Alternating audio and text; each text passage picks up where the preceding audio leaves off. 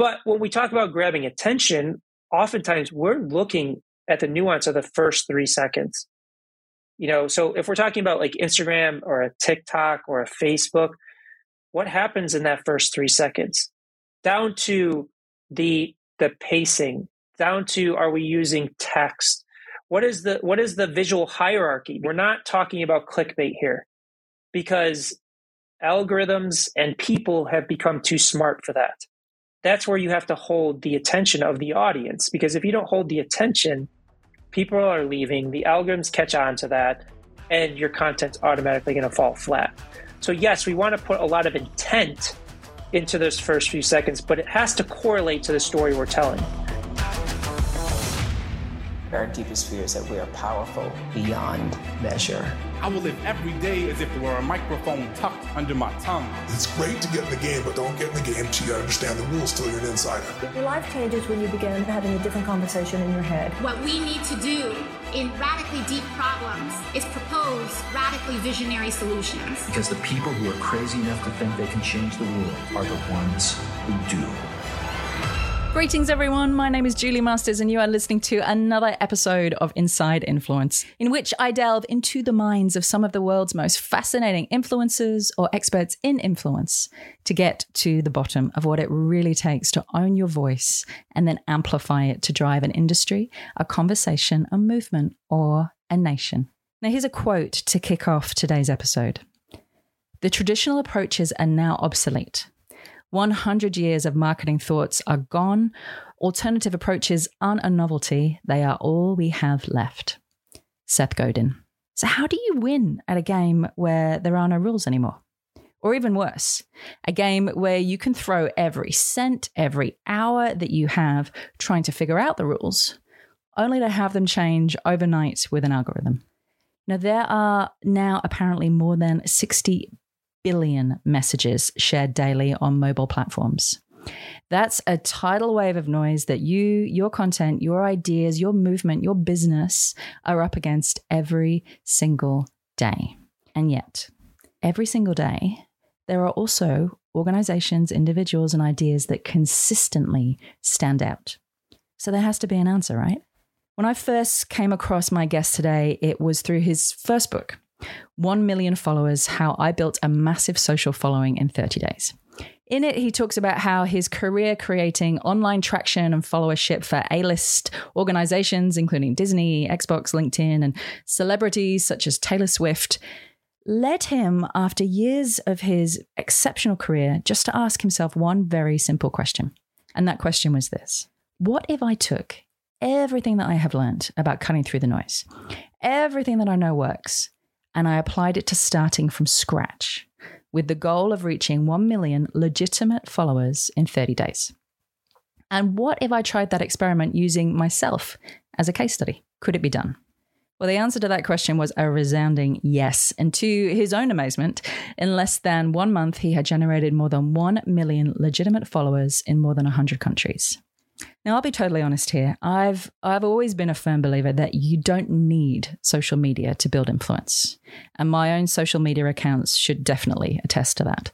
However, that said, and the focus of this conversation is that there are fundamental plays, fundamental rules that you need to understand in order to stand out on any platform, whether it's social, the stage, publishing, or even getting the attention of your colleagues. And the largest of those is understanding the rules of attention, how it works, what activates it, and most importantly, how it can be harnessed to create action. My conversation today was a complete blueprint in doing exactly that. Brendan Kane is a digital strategist for Fortune 500 corporations, brands, and oh my goodness, a list of A list celebrities. His greatest strength, and I would 100% agree with this, is decoding traction. He is a master at transforming complexity, a world with no rules, into simplicity when it comes to what gets cut through in the digital world. He is the former vice president of digital for Paramount Pictures, and his current client list includes Taylor Swift, Rihanna, Charles Barkley, Adriana Lima, and brands such as Disney, Fox, Netflix, Xbox, LinkedIn. The list goes on. It's basically a who's who. He is also the best selling author of two epic books. The first one, as I mentioned, 1 million followers, and the second most recent, Hook Point, how to stand out in a three second world. Now, Brendan, as you're going to hear, is a pretty straight talker. And so we jump straight into the two second rule. Now, we covered the three minute rule in this podcast before when it comes to pitches and presentations, but this takes it to a whole new level. Brendan talks about why you have exactly three seconds to win our attention with online content and what those three seconds needs to contain. The power of breaking state and subverting expectations. Basically, taking exactly what your target market expects to see or hear and playing around with the opposite. The keys to consistency. Now, this has to be the number one question I get asked about raising raising influence. How do I stay consistent? How do I keep this going? What's the frequency? How do I not lose heart? In this conversation, we talk about the truth when it comes to consistency and why every single piece of content that I create has to have at least six additional uses. How to convert the attention that you get into action. Now, as anyone who's created content will tell you, awareness doesn't pay the bills. You need people to take action. And finally, why in the latest edition of 1 Million Followers, he added a new chapter at the beginning called Dear Haters, This is for You. Now, what you'll notice about this conversation is that we only cover organic growth. This isn't a conversation about paid advertising, although his book is full of strategies when it comes to using paid media, advertising, and placements to quickly explode your reach. It was actually a decision that I'd already made going into this interview. Firstly, because I didn't want to dive down into any technical, tactical rabbit holes. I'm not experienced enough in paid media to do that justice.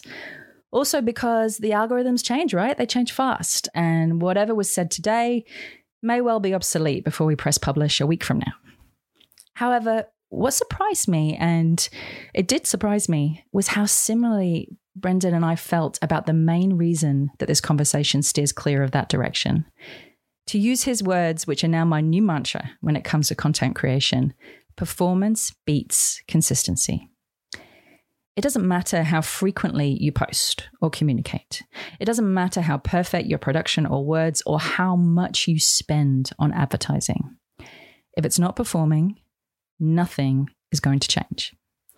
The biggest lesson that I learned from Brendan, and the one that I hope sticks with you as you head back out there, potentially trying to win at this game with no rules, is this study the fundamentals, test, concentrate your energy. And when you find something that works, then and only then throw everything that you've got at amplifying it. Now, if you're looking to take your journey and influence to the next level right now, don't forget, hop onto my website or the show notes and download the brand new version of my ebook, The Influencer Code. It covers the seven core areas and seven very simple questions that I have found hands down with everybody that I have ever worked with to be the most powerful when it comes to rapidly increasing your level of influence. Just pop in your email address and it will appear with you in the blink of an eye. My newsletter, Influence Insider, also gives one bite sized tool, strategy, or mindset shift per week, all on the topic of building a more influential life. Once again, hop onto my website, juliemasters.com, and become an insider. Also, if you've been listening to this podcast for a while or you're a new listener, welcome. I would love you to take a couple of minutes just to leave a review on your favorite listening platform. It makes a massive difference to our rankings and also the amount of people that we're able to reach. Plus, I get to hear directly from you and what you're loving. So that's a double win for me. On that note, stride out, sit back, drive safely, and enjoy the man behind the scenes on exactly what works when it comes to traction, Brendan Kane.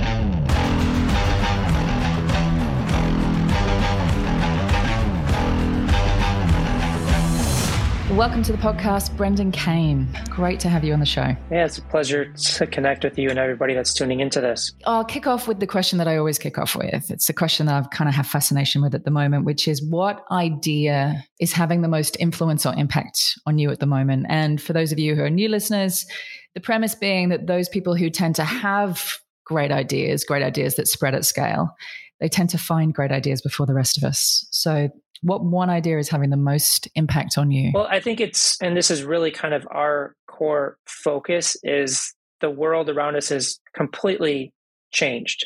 Uh, so we think back to pre social media, like 20 years ago, and maybe there's a million people on the planet that are reaching the masses because you had to go through a television station, radio station, newspaper, and that wasn't available to everybody. You either had to have significant budgets uh, or you had to have connections.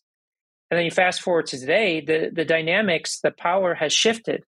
Now we've got 3.96 billion content creators on the planet that literally with the click of a button, they can publish something to the world. Now, does that mean that every single one of them reaches the world? No. But it's the tune of 200 billion plus messages are sent out into the world every day. So it's fundamentally changing the way that that we communicate and the power dynamics of communication has completely shifted. So that to me is you know especially when we talk about getting our message whether we're trying to market a product or service um, or just trying to have your voice to be heard the landscape of of the world that we live in is is completely different than it was um, even five years ago, ten years ago. I mean, I remember when I started in social media in 2005, and MySpace had hit its first million users, and that was a big number. And it's uh, it's completely grown from there. Ignites a question in me around the power of human beings versus brands. That you know you go back to 2005 when you said you first started in social media i probably started in thought leadership representing thought leaders around about the same time. And back then you know brands had the power. You know brands had the budgets they could get their messages out there and human beings were behind the brand. It feels like one of the most it, for me, one of the most f- fundamental shifts is that now influence belongs to human beings. Now we follow human beings. As you said, all those voices. Does it feel the same to you that now the power belongs to to the human? I would say the power belongs to those that can communicate most effectively, and that can be a brand. Uh, what we find is most brands are failing because they are using outdated marketing tactics uh, to this new communication structure that we have again with all these people uh, and there's a lot of brands out there that will just spend their way out of that problem. But I would say that there's far more individuals that are communicating. So it may, from a, a scale perspective, appear that way. But if you also look at the number of individuals that are trying to communicate and failing to do so effectively, I mean, that ratio is probably very similar. So we can point to many examples of brands and individuals that are doing extremely well or that are also failing at their ability to effectively connect at scale. Well, let's talk about that. Let's talk about the the the points of success, what you learned. So your experiment was 1 million followers in 30 days, and that was Facebook. Am I correct?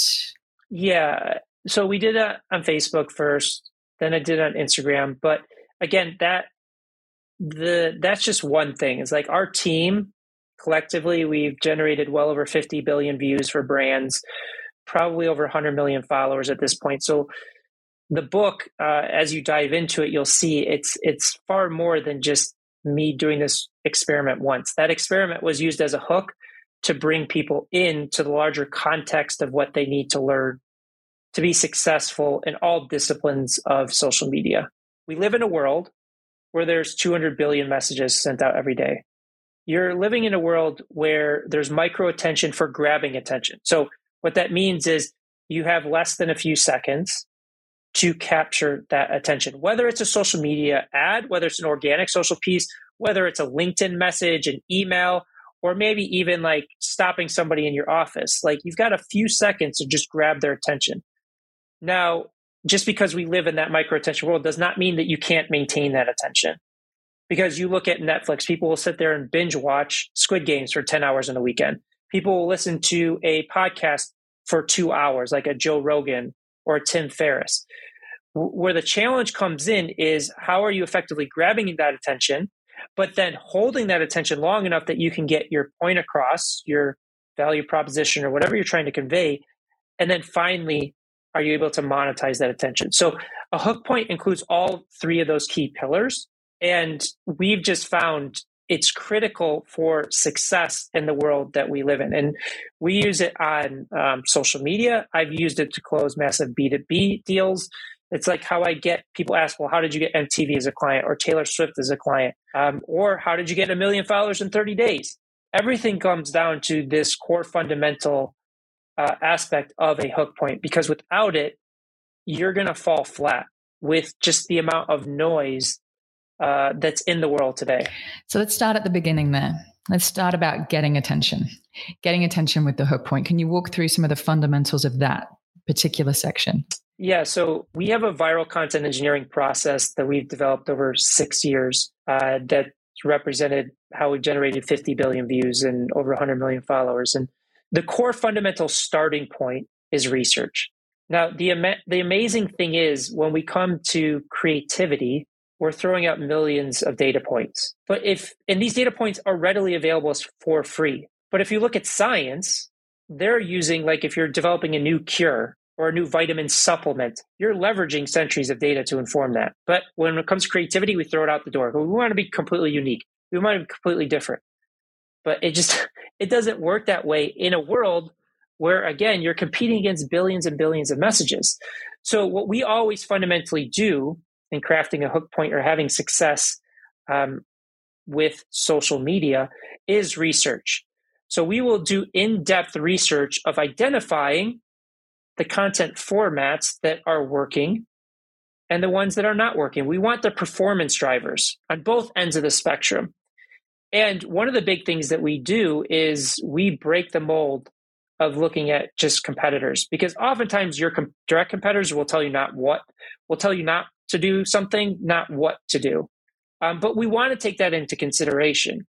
But you really have to understand how things are fundamentally working before you can dive into it. So once we have that research done we just understand what's working what's not working then we use that research to set hypotheses okay, this is something that we believe can work for our brand based upon what this content creator or this content format is doing. Then once we have the hypothesis set, then we can start generating the ideas. Now, typically people are just jumping to the ideas. Like the idea is the ideation is the third part of the process. We want to have a well vetted um, uh, research and hypotheses before we generate ideas. And then off of those ideas, we'll often rank them from the best idea to the worst idea. We'll come up with as many ideas as we can. And then another fundamental aspect of the process is we're doing single production. We're not creating a huge content calendar and planning out our calendar for the next, you know, 6 months or even the next 30 days. We're producing one piece of content with one idea to prove or disprove the hypothesis that we just found. So that's the fundamentals of of our viral content engineering process. It's pretty in depth. Typically, it takes us over 20 hours to, to train people in just the fundamentals of it, and then it takes months to get to get good at. But when we talk about grabbing attention, oftentimes we're looking at the nuance of the first three seconds. You know, so if we're talking about like Instagram or a TikTok or a Facebook, what happens in that first three seconds? Down to the the pacing, down to are we using text? what is the what is the visual hierarchy? Because oftentimes people make the mistake of they'll have a meme card or text then they have somebody talking at the same time and they're moving. So it's like there's so much overwhelm that the person just scrolls past. So like visual hierarchy is super critically important in those f- first few seconds. When we talk about youtube we're looking at the thumbnail and headline you know because most of traffic is generated off suggested video not off of search so again, in, in, a thumbnail or headline, and if you want to look at a master of this, look at Mr. Beast. You know, he's quickly becoming the most popular YouTuber out there. You know, he is a master of the hook in terms of the thumbnail and headline. But I want to to say something. We're not talking about clickbait here because algorithms and people have become too smart for that. That's where you have to hold the attention of the audience because if you don't hold the attention, people are leaving, the algorithms catch on to that, and your content's automatically going to fall flat. So, yes, we want to put a lot of intent into those first few seconds, but it has to correlate to the story we're telling. So, to give you an example of like a video, a video that we did, um, or a few videos, uh, we found uh, there was an old adage of um, "Don't sweat the small stuff." So, we found an inspirational or a motivational video that we reacted to and we said sweat the small stuff so we subverted expectations to that another one that we subverted expectations station was that in big caps it said warning, safety is dangerous. And then we broke down the video of why oftentimes playing it too safe doesn't lead to the ultimate success or outcome that you're looking for. There's there's so many things in there I just want to draw an underline on. So the first one that I took there was not crowding it out. Not, you know, infobesity throwing 101 things out there, picking one piece of content, one hypothesis, testing it and testing it from a variety of different different angles and refining it. So that was that was the first one that I got there, and I think that many of us are guilty of just like spray and pray, just chuck it out there, see what happens. So picking one and going like doing less and obsessing. Number one. Um, number two, that you mentioned headlines and the importance of headlines, and I know you would have tested, as you've said, like hundreds of thousands of different headlines. I just want to go down in that for a second is there anything that you have noticed about headlines that somebody could pick up and apply today in terms of, right, I'm going to shift the way that I use headlines? Yes. I, I first want to say headlines are not required, they are a tool. They don't dictate, just because you use a headline doesn't mean you're going to be successful. And just because you don't use a headline doesn't mean that you're not going to be successful.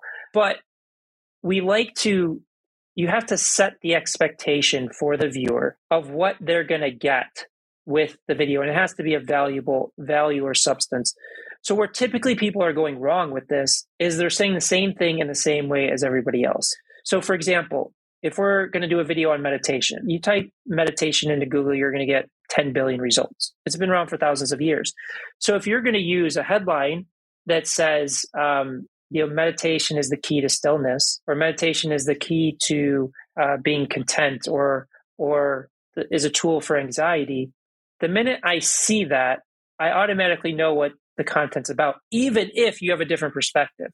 It's it's you're saying the same thing as everybody else. So it's like, why do I need to sit here and watch this when I've already know that?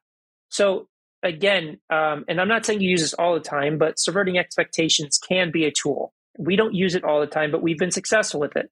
Uh, so, you know, uh, an example of taking that is you could have like a headline that says meditation is a scam, and that that's a different perspective. And again, I don't want to mislead people. So I want to want to start the video by saying, have you ever felt like meditation just doesn't work for you? Like you people tell you you got to sit down and clear your mind, but every time you sit down, your mind is racing. It almost feels like it's a scam. Well, if that's you, I, I'm the same. When I first started meditating, I thought I was doing it wrong, or people were just making the stuff up until I met the Zen Buddhist monk who taught me these three principles that I want to share with you today.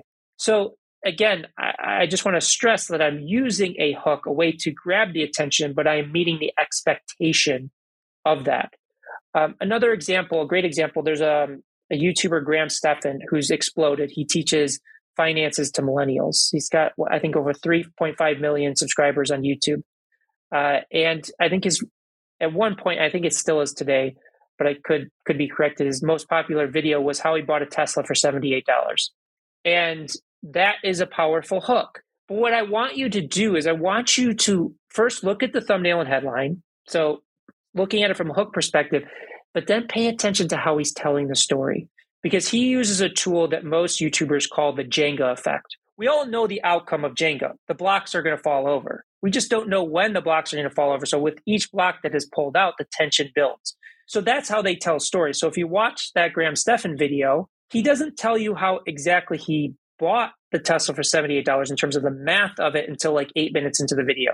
But that doesn't mean he's filling it, filling it with fluff. You know, he is, he's telling a great story about why he came up with the idea, the process of figuring it out and that. But what he's doing, he's building retention of the audience. And there's a lot of misinformation about the algorithms. People, one of the biggest myths is they say, well, the algorithms are suppressing my reach so I can pay for it.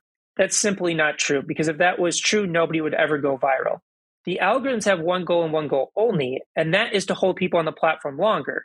Because the longer they stay on the platform, the more ads they can serve. So, what they're going to do is they're going to favor content creators that do just that hold attention for as long as possible.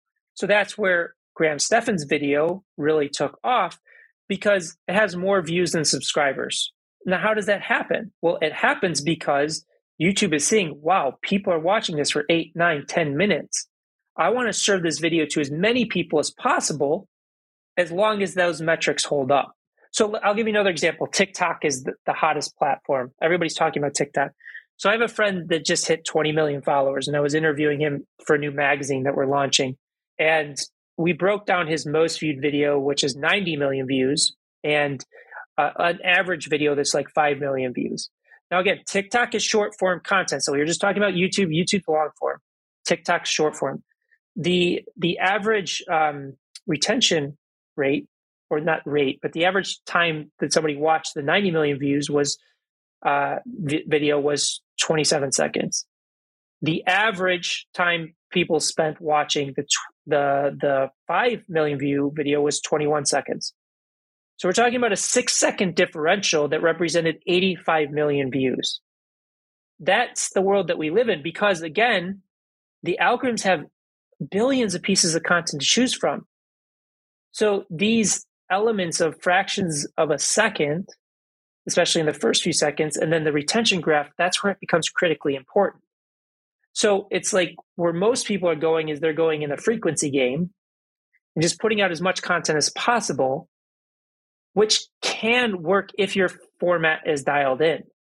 But if it's not, essentially you keep training the algorithms that you're not a great content creator. You're not holding attention. So why am I going to give you all this reach, even if you have a bunch of followers? And it's and it's kind of interesting because a friend of mine just did a million subscribers on YouTube in like two weeks or something. It was a very short period of time. And he keeps preaching. And I and I talked to him about this. He's he keeps preaching to people, post every single day. That's how you see massive growth because he used YouTube shorts to do this. But this is a guy whose format is dialed in. He is a great content creator. And if you actually dive into the data, it's three videos that drove all those subscribers. The rest of them are underperforming. So that's where um, again where social media is it's it's not easy but it's simple you grab attention and hold attention and you'll have success and there's something counterintuitive in that as well which is i feel like the the predominant rhetoric out there or rhetoric out there is you know short short and sharp content make it short make it quick because we have micro attention and what you're saying is, yeah, we, we do have micro attention. You've got to get me fast, like a Netflix trailer. You've got to get me in and get me in fast. However, the longer you can keep me after that, the further you're going to go with your content in general, and the more subscribers you're going to get, and the more traction you're going to get. 100%. Like, let's just take Squid Games, for example. Let's just say 200 million people view the trailer, but 10,000 people watch the entire series what's the value in Netflix? There is none. But like if you watch Squid Games, like A, the trailer's amazing. It's an amazing hook. It's like one of the best hooks for a TV show. But the series, it there's impeccable storytelling to it. Like it's really well done. And it's the same with content is like you you you articulated it beautifully is yes, we live in a micro attention world. We have to grab attention, but that doesn't mean we, that we cannot hold attention. And there is more value on holding attention versus grabbing attention. But the problem is you can't hold attention if you can't first grab it. So it's kind of like, yeah, it's it's it's kind of um, a challenge. And again, grabbing attention is difficult.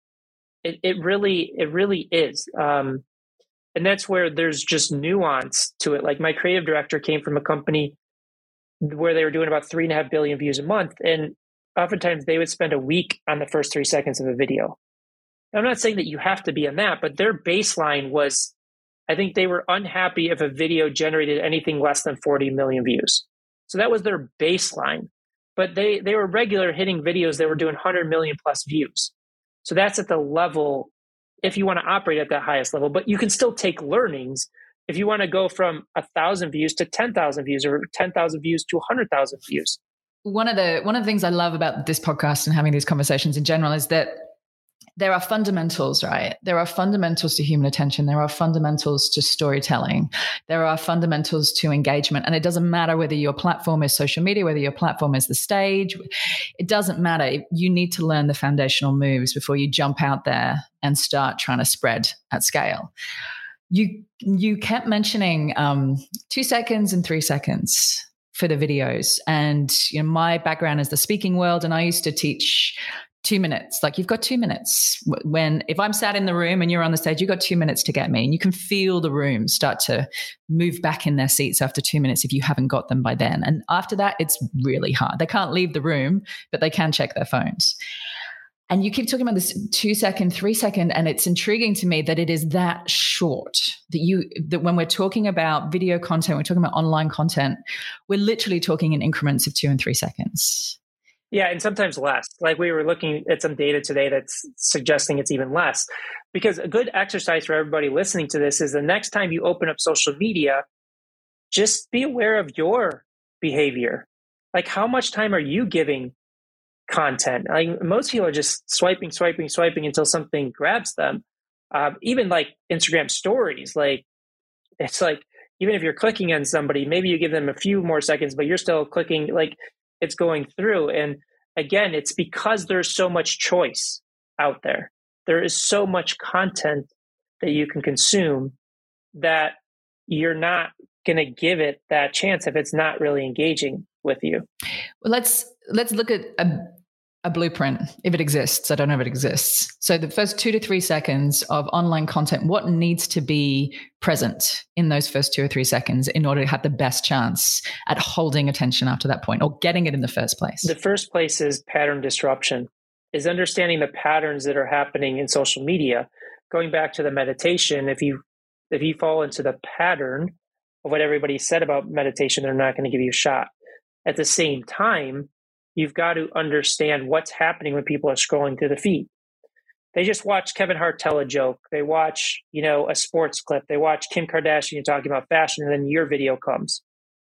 Like, what is going to disrupt that pattern? I'm not saying that you have to be as good as Kevin Hart in telling a joke or as good as a Netflix trailer, but understanding that people are just scrolling through, what is it that is going to um, set the expectation that this piece of content is worth stopping for. And again, it, it, really all comes down to research because there's a lot of there's a lot of um, I would say distress in people we talk about as, oh my God, the algorithms are out to get me. The algorithms are shifting. The algorithms are changing. That is why our process works no matter what change happens because we're always constantly doing research. Like we're seeing what is working, we're studying what is working. Like we're working on a new shorts kind of strategy. And what we've identified as one of the, the performance drivers is starting with a unique and crazy statistic, setting the expectation that we're going to tell the story behind this crazy statistic. Now, that we're seeing works today, two months from now, it may not work.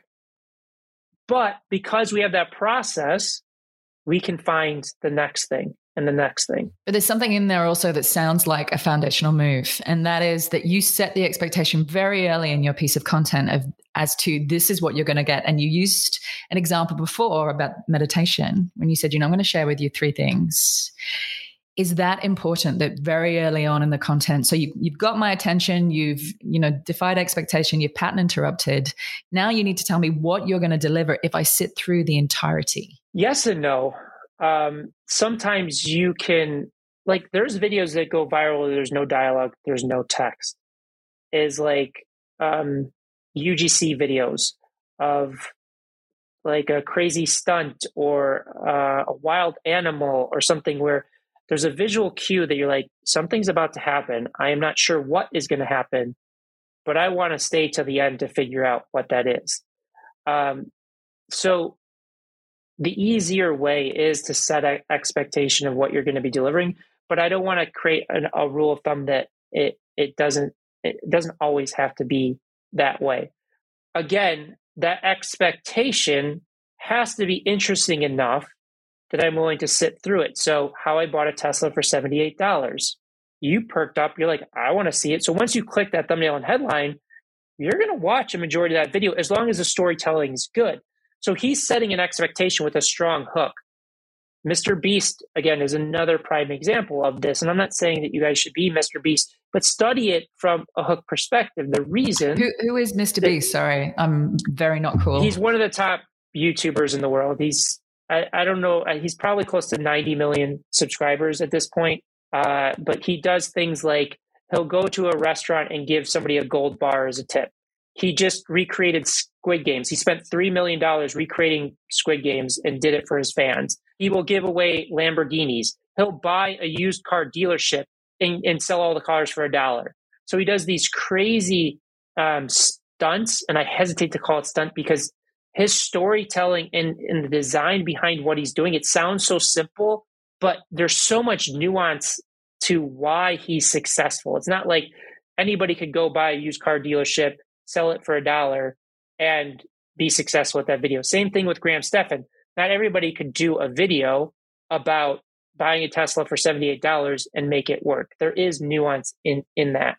But I recommend just to check out Mr. Beast because he's performing at the highest level. And a big part is because he has mastered the art of grabbing attention, but then holding attention. Graham Stephan's another one. And I think that would be a, for everyone listening, that would be a very worthy piece of homework. You know, t- can you write it off as a stunt? Yes, you can. You know, can you write it off as a you know a celebrity doing something that's going to get the maximum impact? Yes, you can. However, if you watch one of those pieces of content, and I'm definitely going to do it, and actually just sit back and go, what are the fundamental pieces of storytelling here? What got me in? What held me? What moment um, would I retell to somebody else? When I'm going to tell my husband, my wife, my best friend over the dinner table tonight, what exact moment am I going to talk about and why? Really get forensic about what's working in there. And then you've got a playbook that you can overlay into your own world that might be completely, completely different. Yeah. And, and and there may be somebody some people listening to this and we hear this all the time. It's like well i'm a mindset coach or i'm a t-shirt brand. What does mr beast have to do with me? Or what does a $78 tesla have to do with me? Don't focus on the content. Focus on the context. Because you again we we learn so much by what other people are doing in other sectors other industries other niches and then we can layer that on to the content and this is where most people go wrong if they are doing research, is they're comparing themselves against their direct competition. Yet, oftentimes, when we have our clients do the research and send it to us, all of their competition, all the accounts that they pull up are underperforming. I want to talk a minute about consistency because that's the number one question that I hear when it comes to raising your influence, raising your level of authority, getting traction behind an idea or a movement. It's the consistency piece. How do you how do you develop and keep consistency over the period of time that it takes to rise up? And one of the things that you've talked about before, which which I loved and has actually been the key to the consistency that I've been able to hold now for you know four or five years, is reverse engineering content. Remember you talked in um, it was one million one million followers book about you took your podcast and you broke it down. So you did the piece of cornerstone content, you did the hard work, you did this amazing podcast interview, and then you broke it down into a series of pieces. Can you can you speak to that because that's definitely been one of the keys for me. I have a young family, I have a business, I have a podcast. If I didn't reverse engineer every single thing that I do from a speech to a podcast interview, there's no way I could have kept up the level of consistency? Yeah. So let's talk about it with social media. Because uh, this is a big mistake and a big challenge that people face is um, a they talk about consistency of posting frequency and then consistency of visuals and branding and they're creating their ideation based off of branding or this this concept of consistency and that is destroying people's performance. Because how can you be how can you generate performance if you just keep doing the same thing over and over again and it's not working? Consistency can come once you have performance. But you have to focus on performance first. And again i'm not trying to change who people are. I'm not trying to change what people say. I'm trying to change how they say it how they present it you know because when you and again is 99% of people are failing to reach the highest levels of social media and the reason is is they're not intelligently designing it they're creating a color palette they're creating a brand mission or brand statement And this happens with some of the biggest brands. And what we work with pre-revenue all the way up to 40 billion a year in, in, in revenue. And it's the same problem across the board is you have a clear brand vision. We need to be consistent with that brand vision and all of our content is going to be made against that. But what are you learning? You're, you're, you're not growing. And let's just say that you do grow. If you're so rigid in your consistency, you're you're gonna miss the next change. You're gonna miss. You're you're gonna stop growing with it. Uh, so so that's kind of how we look at it. It's a big thing that holds a, a lot of people back. And if you look at some of the biggest um, channels in the world, uh, they're not focusing on their color palettes or you know having the same length, the same you know structure, so to speak, each time. They're they're doing what works, and then delivering their content that way. So I love, I love what you said there. That performance comes before consistency. Consistency doesn't come before performance. There's no point being consistent at something that isn't working. But once you've found something that's working, then you can put some some dollars behind it from an amplification point of view. Then you can cut it up into a million pieces and get it out there as separate pieces of content. But what comes first is finding something that performs in terms of a of an intention. Yeah, because if you don't know what works, then what, what's the point of being consistent with it? Well, why would you amplify it? Exactly. Why would you be consistent with it? Just want to change subjects. We're not move to the next one that I wanted to talk about, which was the taking action piece. So we've talked about the getting and keeping of attention. And I think that that's, you know, hurdle number one and two. Hurdle number three is how do you get somebody to do something, take an action on the back. And you have this amazing quote in your book by um, Lathan Arniston, former VP at Paramount Pictures. And he had said, taking action is essential. At some point, you need your audience and consumers to do something. What's the what's the biggest thing that you've learned about bridging that gap between attention and action? Yeah, uh, I worked with Lathan for a while. He's he's a really smart guy, and it's a, it's the third core pillar of our platform is like you have to monetize the attention. Because what's the sake of going viral for just going viral if it doesn't correlate back to your business objectives and goals? Uh, and I'm not saying that every piece of content should be selling something; it shouldn't, uh, but it has to be sustainable because one of the biggest things is social media takes a lot of time. It takes a lot of resources. Like you've put a lot into your podcast into your business. It's a lot of work and if it's not financially sustainable you're ultimately going to have to stop it because you're either just going to be burnt out or you just have to focus on other things. Uh, so there's so many layers to that. I mean i would say one of the biggest layers that that we layer or that we put into our content and our ability to sell and help people sell is deeply rooted into psychology. Um, so we have a communication framework that's integrated into everything that we do, uh, and it's been around since the, since the 1970s. And Pixar, they don't talk about this, but it's ingrained in every movie that they do. And basically, we look at the world from a the world in marketing as a mathematical formula. So we basically break communication into math because through this communication framework, uh, people perceive the world in six different ways. They have access to all different, all six, but they pride, predominantly uh, lean in with one as their primary base. Uh, so the largest segment of the population is feeling based. It's 30%. So these people are perceiving the world based on how it makes them feel. So if you're trying to get them to sign up for a forum or buy a product, it's all about how is this making me feel?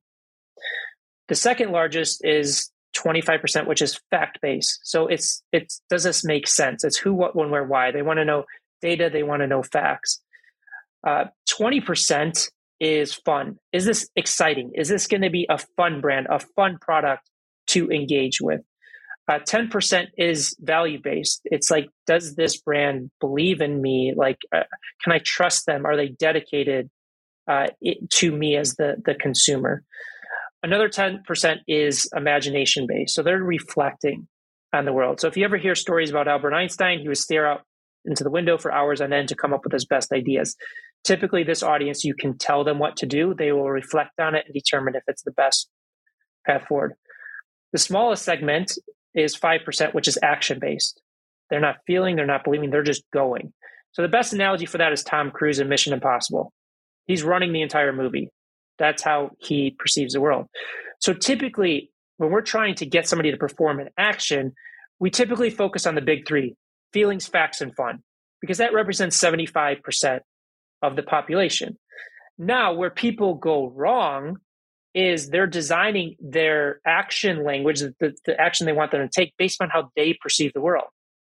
So if I am fact based, which is 25%, and all I talk about is facts and feel or facts, who, what, when, where, why, data, and all that, I'm alienating 75% of the population. One of the biggest challenges is um, when people get into a state of distress because then their communication changes. So the value based one, uh, which is 10%, they will start preaching. They will say, you should do this, you should do that. This is the big reason the environmental movement is struggling, is because they are value based and they'll tell you that you're a horrible person if you're not protecting the environment. Well, how does that connect to the person that perceives the world through feeling? You're telling me I'm a horrible person? This doesn't feel good. Or the person that wants to have fun, you're telling me I'm a horrible person? Well, that's not fun. I'm not going to participate. So it's really making sure that you're diversifying your language and communicating in the way that that, that person wants to be communicated with so that you can effectively connect with them so they can truly hear you. Because again, it's not about the content, it's about the context. And that makes perfect sense. I mean, I've I've heard various versions of that before in terms of funnels and and advertising. But what you're saying is if you want someone to take action, you need to figure out what their primary trigger is. And there's three primary triggers that you focus on primary language. Primary language. And how do you use those? So let's just say someone says you know what? I'm, I'm hard on fact right now. I really need to move more into the feeling. I really need to move more into the fun. But you know what? My topic my area of expertise my business it's it's not particularly feeling orientated. It's not particularly fun orientated. Let's just say i sell insurance. It's very factual. How how have you because i know that that doesn't you know exclude them? How how have you learned to translate different industries into different places? Yeah absolutely. I mean we we just did a training for insurance company. I'll give you the example of selling a house because we worked with the the biggest uh, residential real estate company in the world. So most people when they're selling a house they will say this house has five bedrooms four bathrooms and 1200 square feet. That's how they're presenting the house. So that's fact based. So if I want to broaden that out, and I'll hit as many of them as possible at this, is I may start off by saying this house has five bedrooms, four bathrooms, and 1,200 square feet. And did you look at this fireplace? Can you just feel what it's going to be like when you and your family are opening Christmas gifts around this amazing fireplace? Oh, by the way, did you check out the pool in the backyard? You are going to have the craziest and funnest parties and all of your friends are going to be super jealous of you. Because bottom line, this is the coolest and the best house on the market. And I fundamentally believe that this is the right choice for you based upon everything that you're looking for. So I took the content of this house and and and hit facts 1200 square feet five bedrooms four bathrooms i hit feelings and imagination with the fireplace and imagining this scenario and how good it's going to feel. I hit the pool with the fun part of it. I hit the action base because they want the best. And I said, this is the best house in the market. And I hit values and opinions by saying, I believe that this is the best choice. They want to hear your opinion based upon all of the, the things that they have taken into consideration. So it doesn't take a lot. It's not like you have to be long winded in any of those certain areas. You just have to be you know layering in the the, the language so that they can connect. And the, the thing is is if you are feeling based and you just intertwine the feeling then they can listen to data and facts. They can listen to fun. But if you don't first trigger them with their their language then they're just going to completely zone out I want to talk a second about the cost. One of the, the things I love about your writing and your book is that you're very clear that you need to make conscious choices about how you do this. Very clear strategic choices. And you said there is a cost. There's always a cost to building a following. There's always a cost to, to raising your profile. And it's either time commitment or money.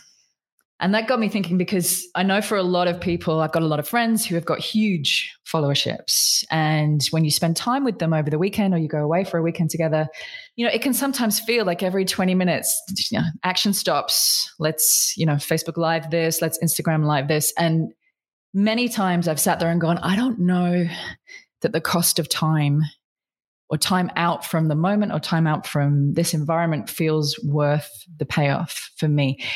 How have you balanced that in your life? Before I kind of talk about me, like you hit it right on the head. It's it is a, a it is a time commitment and cost. And it's like think about your business or anybody listening to this, think about the business that you're in. How much time commitment does that take away from your everyday life?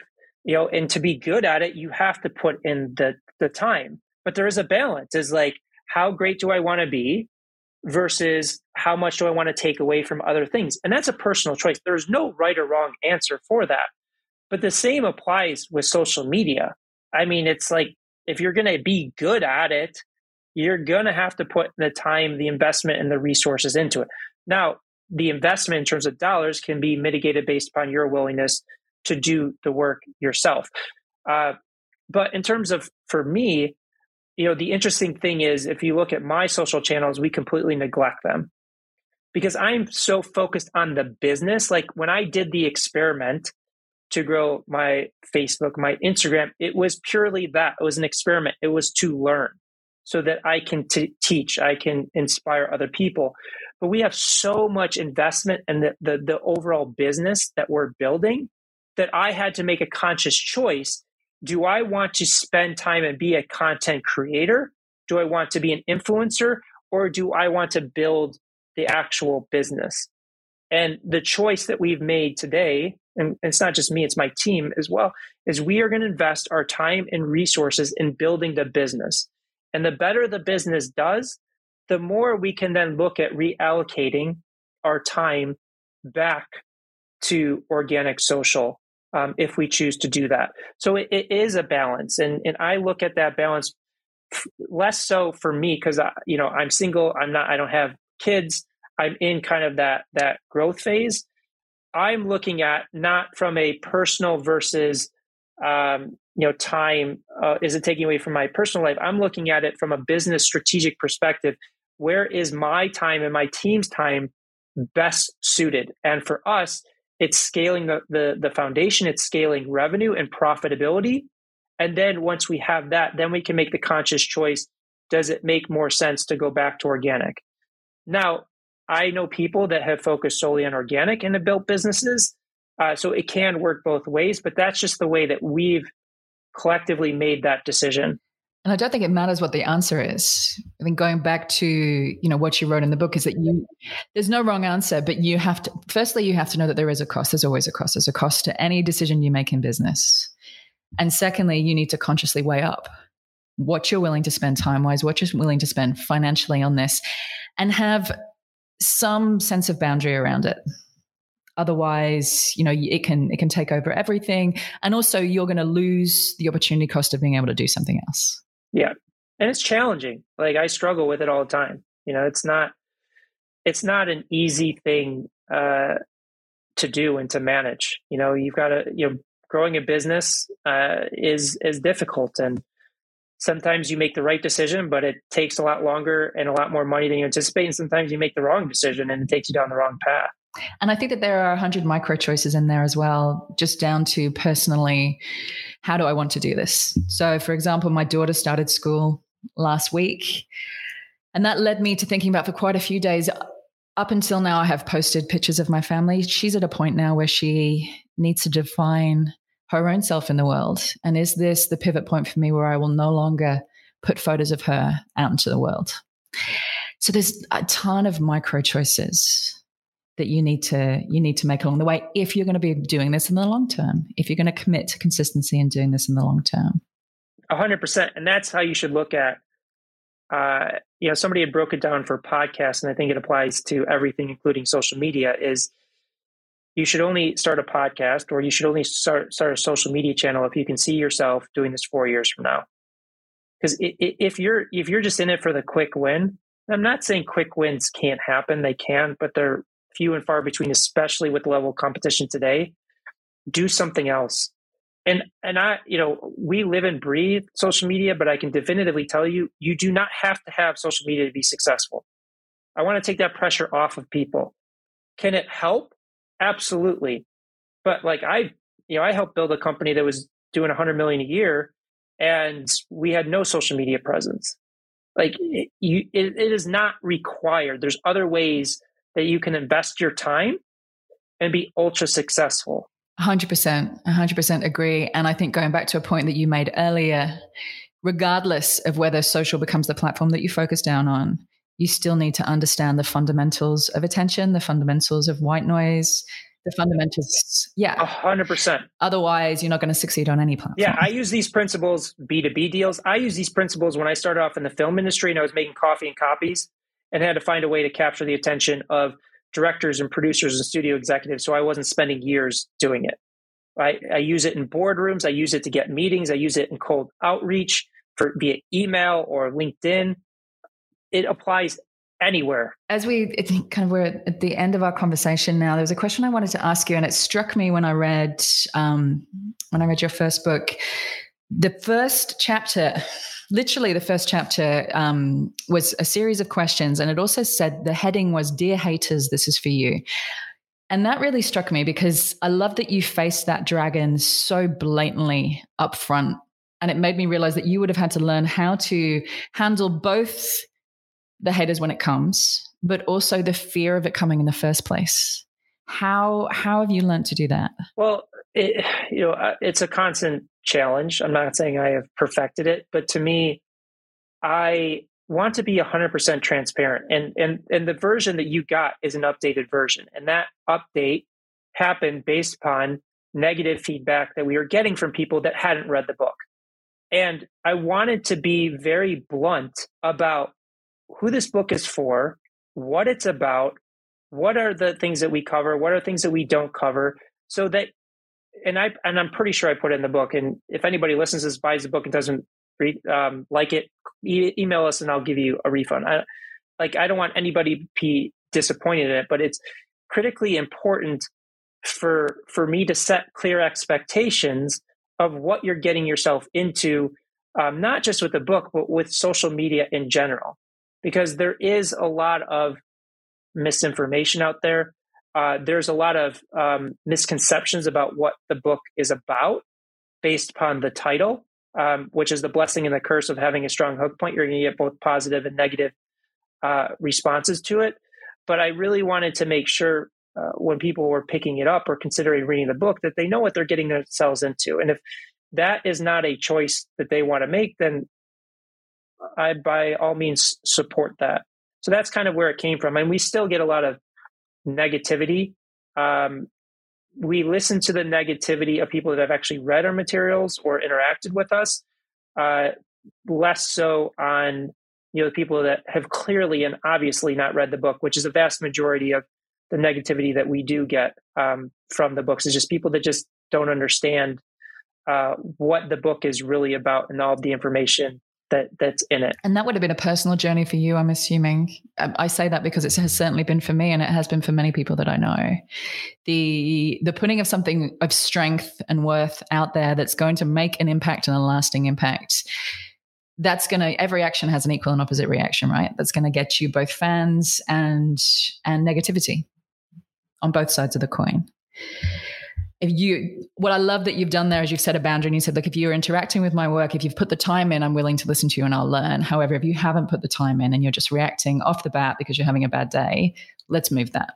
Let's move that to one side. Yeah. I mean listen we've been doing this for 17 years and take and, and i think that's another misconception is pe- people probably look at this and like this guy just did this. They don't uh, first off they don't even realize how much time effort energy goes into publishing a book and putting all that information together. But you know, we've we've this is a, a collective of 17 years of experience, and it's not just my experience. There's other amazing people that have done more remarkable things than me that are sharing their insights and their information uh, in the book.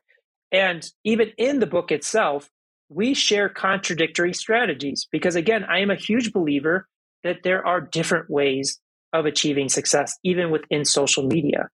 So that's why we share different perspectives from different creators, different companies, different businesses that have achieved a tremendous amount of success. And I am not a person that's sitting here and saying I have all the answers. I don't. The reason that we're good is we're constantly learning. We're constantly challenging ourselves. We're constantly able to admit when we are not good at something and finding the right answers. And that's why, again, I structure the book in that way is I wanted to provide a well-rounded uh, perspective on the state of social media, what it takes to get successful. In addition to our viral content engineering process, that is fundamentally deeply rooted in research so that no matter what change happens, you can be successful with it. Because I don't want people to be in a situation, and this is unfortunately a lot of the social media strategies out there hashtags, time of day, frequency, they don't really get to the core of what drives social media, which again is grabbing attention and holding attention. And, and, and that's why we're, we're heavily focused on bringing viral content engineering, training as many people as possible that really want to get good at social media uh, because you need to have a strong foundation. And you know this, Julie, from success in business. If you don't have a strong foundation, yes, you may hit it quick, but you'll never be able to reproduce it.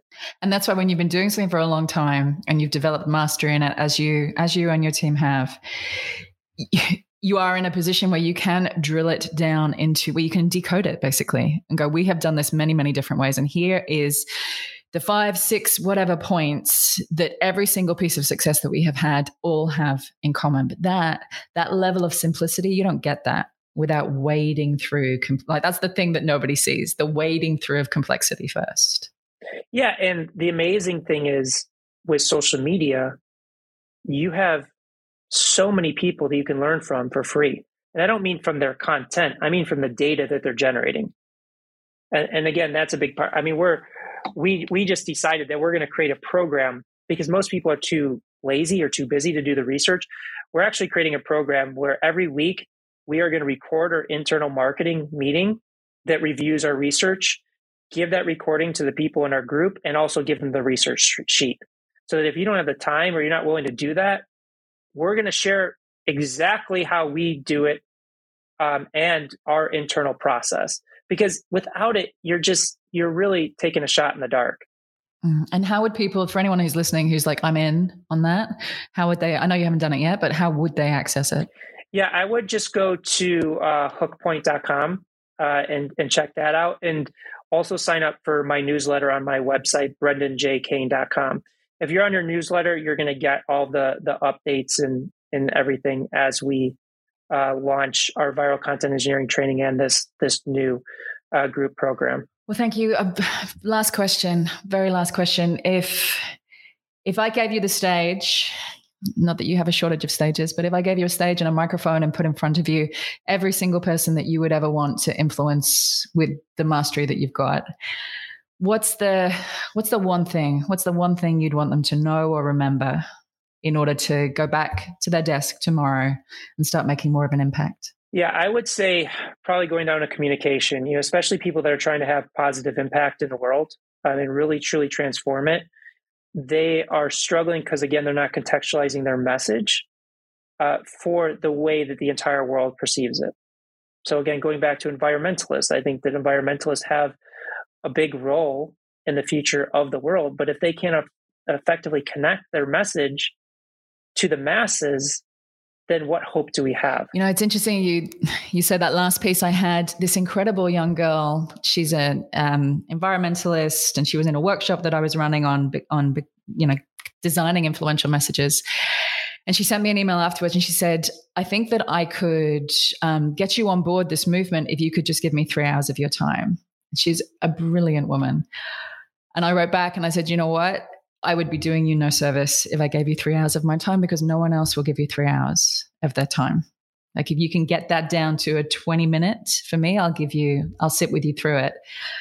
But that ability to be able to understand how intention, attention works, that's the key to getting any kind of idea, any kind of movement out there. Well, talk about time. Thank you. Thanks for your time. I know you're on a completely different time zone to me right now, and it's probably time for you to go and get some food. But thank you. Thanks for everything you brought today. Yeah, my pleasure, Julie. It's pleasure connecting with you and everybody that, that tuned in for this. Thanks so much for listening. I hope you enjoyed this episode and have seized hold of at least one tool, idea, or mindset that will help you start raising your own level of influence. Now, for those of you who want to take the next step in your journey or would just love a roadmap to becoming the most influential voice, idea, or brand in your space, then I have good news you can now download the latest updated version of my ebook, The Influencer Code, from my website, juliemasters.com. Also, there's a link in the show notes. Just pop in your email address, and I promise I will not spam you but it is jam packed full of ideas, tools, and case studies that I have come across in my now 20 plus years of doing this work. Not to mention the seven areas and seven core questions that I have found to be hands down the most valuable when it comes to immediately lifting your ability to make an impact. Download it, keep it, share it juice it for all it is worth. I hope it makes a massive difference in both your career and your business. Thank you always to my co founder and the main brain behind this podcast, Lauren Kelly. You kick my butt in all the right ways. Thank you for making it happen. And if you did enjoy the show, then we would love you to share this podcast and leave us a review on iTunes, Google, Stitcher, whatever your platform of choice happens to be. And don't forget to subscribe to make sure that you never miss an episode.